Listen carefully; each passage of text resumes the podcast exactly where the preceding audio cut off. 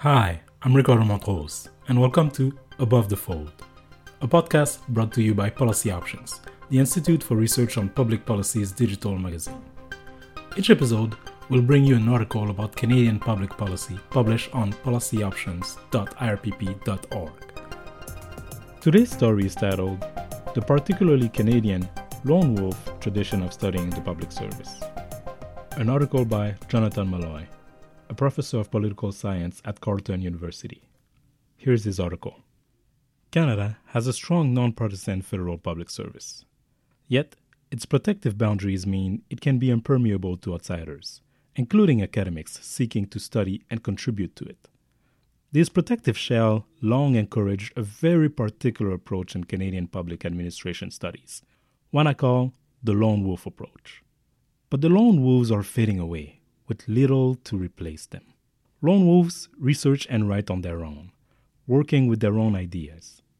For a long time, this was the norm throughout much of the social sciences and humanities, and different from the hierarchical labs and teams found in other disciplines. Academia today is becoming more and more open and collaborative, assisted by technology and encouraged by the federal government's own grant agencies.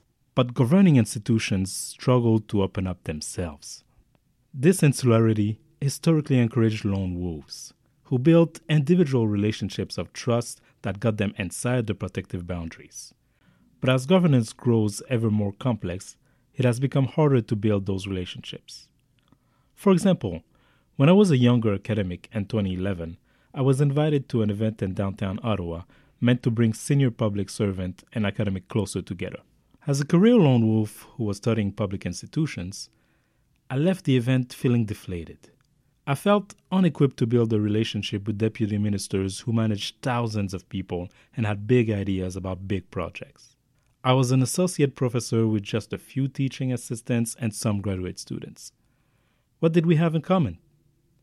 Yet, I felt I had to forge these relationships with people at the top, because that's what a lone wolf did. Public servants sometimes don't understand how much academics operates on their own. When I was starting my career 20 years ago, yearly invitations would be sent out from the Canada School of Public Service and its predecessor, the Canadian Centre for Management Development, for a university seminar for public administration academics.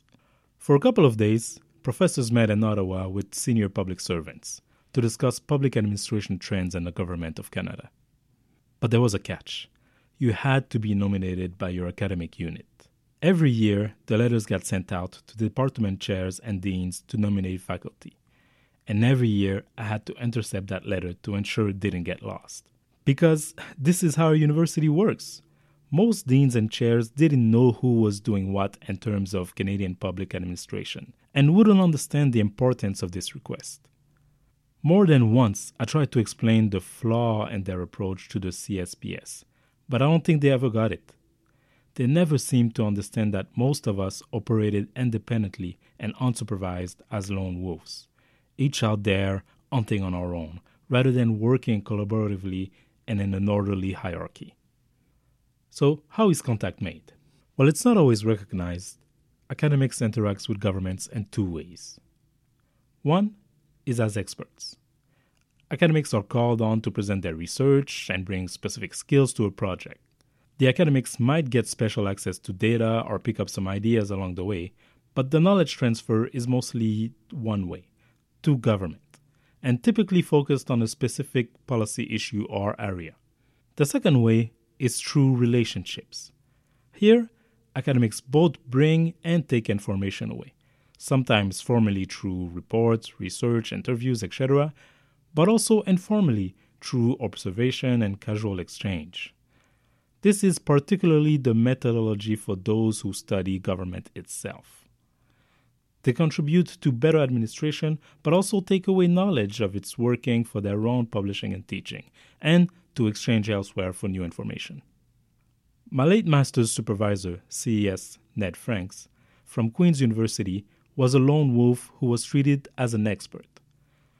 But like many of his contemporaries, his real method was relationships. He was constantly in touch with the institution and people that he studied, gaining first hand knowledge of how things really worked and trading information back and forth that further deepened his credentials. This dynamic has always been circular. To get sufficiently inside in the first place, academics have needed to build relationships that establish trust and gave them the necessary access inside the protective walls of the career public service. But building those relationships was tough, as my 2011 Ottawa meeting underscored. All this was a solitary endeavor. Relationships and knowledge were personally acquired and nurtured. Government sought out individuals, not teams, encouraging the already natural lone wolf tendencies of academia. When it did try to interact with academics as groups, the very hierarchical public service struggled to understand how academia worked and how much even junior scholars operate on their own. To get ahead, one had little choice but to hunt as a lone wolf, building and expanding your own contact and access. The more you did, the more you were rewarded. There is, of course, something deeply gendered about the lone wolf, proudly independent and relying on no one. There are some women scholars who also work this way, but in the end, most lone wolves were white men who studied and interacted with the institutions of white men, interpreting the subtle codes and culture embedded in them. There is insight in the lone wolf tradition. There is also a risk of echo chambers and repetition. The more that knowledge depends on personal access and relationships, the more it will inevitably begin to reflect back at the same thinking and avoid challenging it too strongly, lest it damage future access and relationships. This is not to say lone wolves were compromised or pulling their punches. Many of them had the guts to be very critical of government and the public service. Still, the lone wolf approach can be insular, and it is poor at succession planning. In any event, it's hard to be a lone wolf these days. The governing environment only gets more complicated. Traditional elite networks are fading away. Public servants seem even more reticent to be frank with outsiders. Yet, the Canadian public service often doesn't seem to know what else to do with academics beyond the one way expert model that is ultimately built on personal trust and relationship perpetuating the lone wolf approach. But what are the alternatives to the lone wolf? There should be more opportunities for professors to spend time in government. Most haven't, because there's been little to no opportunity to do so. Interchanges and similar placements are few, intermittent, and rarely or never advertised. They are generally by invitation and rely on previous relationships and reputations as experts. The cyclical effect that again rewards the lone wolf. Philippe Lagassé and Thomas Juneau have lamented the shortage of interchange programs and the consequent lack of cross fertilizing knowledge.